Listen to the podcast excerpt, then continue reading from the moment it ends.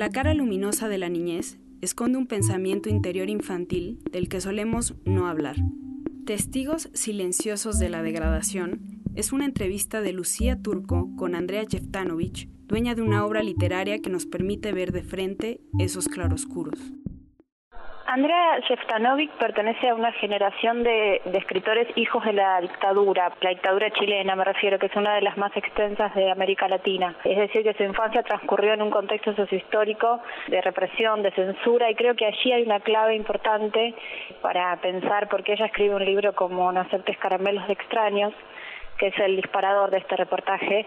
Digo esto, por un lado, porque se trata de un libro donde la infancia aparece retratada en toda su complejidad. Me refiero a que no es una mirada romántica de la infancia, que es la mirada que suele resultarnos por ahí como sociedad más cómoda, aunque sepamos en el fondo que los niños no son esos seres inocentes que sacan lo mejor de los adultos. El segundo punto, para escribir un libro así hay que tener, además de una gran cabeza, una gran inteligencia y una buena prosa, un arrojo propio de quien ha transitado situaciones de censuras de este tipo, y una necesidad por desenmascarar ciertos mitos, pienso yo, enfrentarse a ciertos tabúes, y una necesidad de cierta libertad moral, por decirlo de alguna manera. Reconoce algo muy interesante, que es que los niños son de alguna manera figuras perturbadoras, en el sentido de que es una edad en la que todo se moviliza, todo está en formación, y asegura que como personajes literarios los niños ofrecen un misterio, una lucidez y una ingenuidad a la vez difícil de lograr en personajes adultos.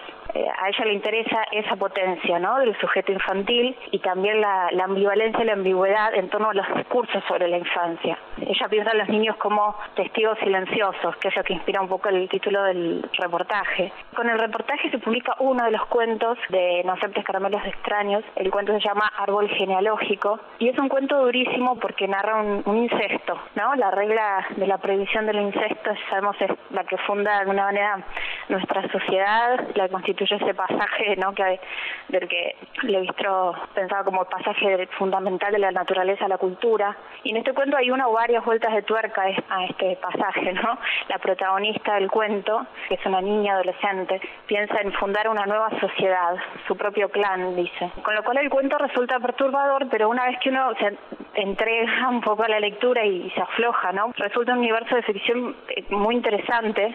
Y yo pensaba que es de esas ficciones que de a poco te van metiendo, casi sin darte cuenta, en una reflexión sobre cuestiones universales, sobre grandes temas humanos, porque no hacen otra cosa que iluminar el carácter complejo de nuestra realidad, como que nos puede parecer desmedido, pero muchas veces es ahí en lo desmedido, que es el que nos permite como ver ese carácter complejo en nuestra realidad, más que una cuestión realista.